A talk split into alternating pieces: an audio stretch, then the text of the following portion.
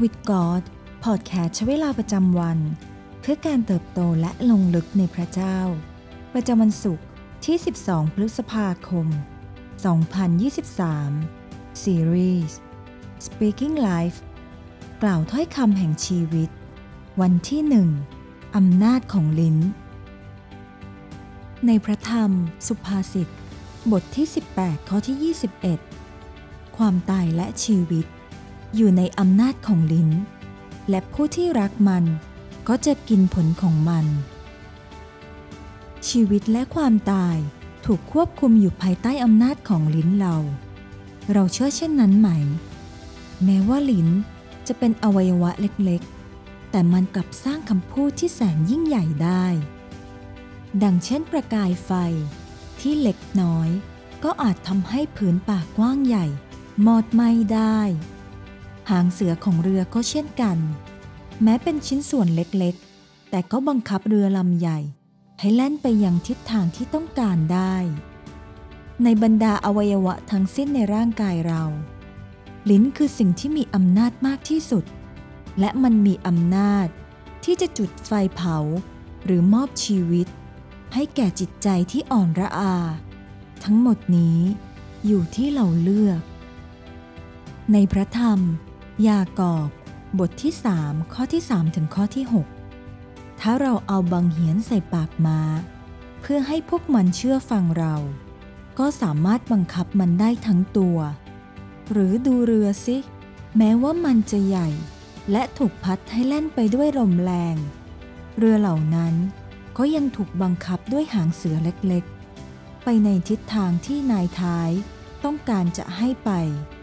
ลิ้นก็เช่นเดียวกันเเป็นอวัยวะเล็กๆ แต่คุยอวดในเรื่องใหญ่โต คิดดูสิ ไฟเพียงนิดเดียว แต่สามารถทำให้ป่าใหญ่ ลุกไหม้ได้ และลิ้นนั้นเป็นไฟ ลิ้นเป็นโลกชั่วร้าย ที่ตั้งอยู่ท่ามกลางอวัยวะต่างๆของเรา มันทำให้ทางร่างกายเป็นมนทิน และเผาผลาญวงจรของชีวิต และตัวมันเอง ก็ถูกเผาผลาญโดยไฟนรก พระคัมภีบอกเราว่าคำพูดของเราอาจเป็นเหมือนไฟที่เผาผลาญคำพูดอาจทำให้เพื่อนสนิทแตกแยก กระตุ้นให้เกิดความโกรธเกรี้ยว และทำให้คนโง่เขลาลง แต่กลับกัน พระคัมภีร์ยังบอกว่า ลิ้นของเราอาจจะพูดถ้อยคำที่นำมาซึ่งชีวิต ถ้อยคำที่เป็นเหมือนแอปเปิลทองคำ เป็นธารน้ำที่ให้ชีวิต หรือดั่งน้ำผึ้งหวานแก่จิตวิญญาณคำพูดของเราส่งผลได้ทั้งดีและร้าย ในพระธรรม สุภาษิต บทที่ 16 ข้อที่ 27 ถึงข้อที่ 28 คนถ้อยคิดแผนชั่วปองร้ายคนอื่นคำพูดจากริมฝีปากของเขา เหมือนไฟลวก คนตลบตะแลงแพร่การวิวาท และผู้ซุบซิบนินทา ก็แยกเพื่อนสนิทออกจากกัน ในพระธรรมสุภาษิตบทที่ 25 ข้อที่ 11 ถ้อยคำที่พูดถูกกาลเทศะ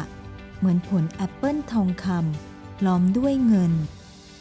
ในพระธรรมสุภาษิตบทที่ 18 ข้อที่ 4คำจากปากของคนเราเป็นน้ำลึก น้ำพุแห่งปัญญา เป็นทานน้ำไหล และในพระธรรม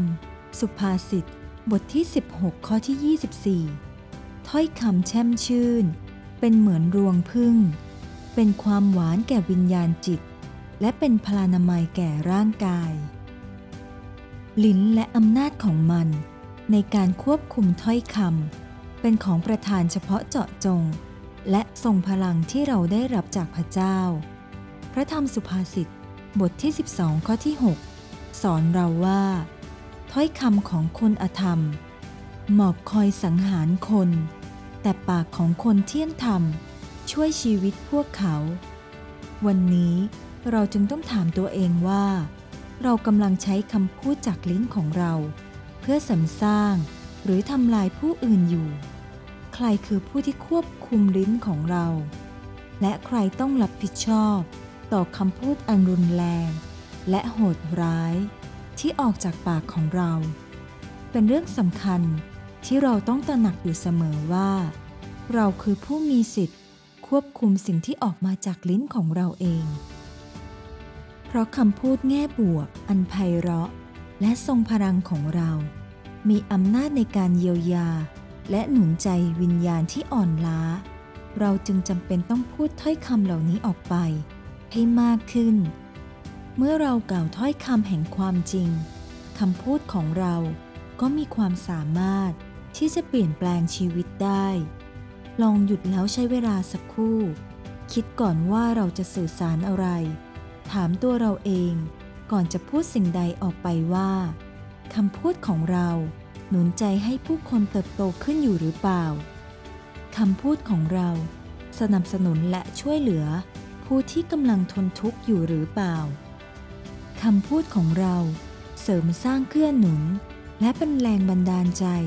ให้คนรอบข้างอยู่หรือเปล่า แต่น่าเศร้าที่อารมณ์บางประเภท เช่นความเกลียดชัง ความกลัว ความโกรธ